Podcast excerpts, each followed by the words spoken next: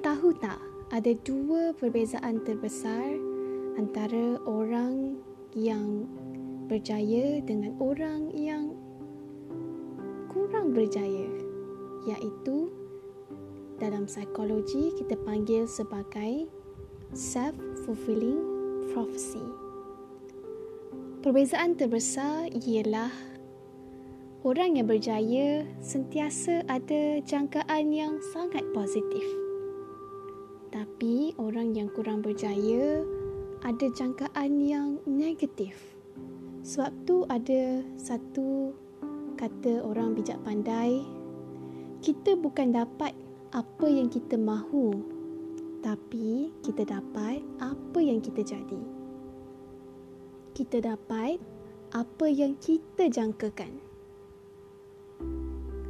orang yang berjaya ialah orang yang sentiasa menjangkakan perkara yang baik-baik kalau jumpa orang jahat pun dia sentiasa bersangka baik orang yang berjaya ialah orang yang sentiasa nampak kebaikan dalam apa sahaja situasi. Apa sahaja cabaran yang terjadi pada mereka. Tapi kadang-kadang kita ni terjatuh dalam perangkap golongan yang kedua. Kita jangkakan yang buruk-buruk saja. Padahal Allah kan dah cakap Allah mengikut sangkaan hambanya.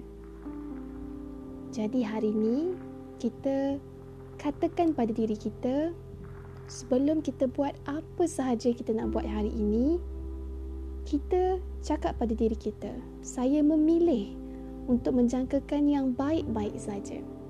Kita bayangkan perkara yang baik-baik sahaja yang akan berlaku. InsyaAllah dia akan jadi yang kita sebut tadi sebagai self-fulfilling prophecy. Kita dapat apa yang kita jangkakan.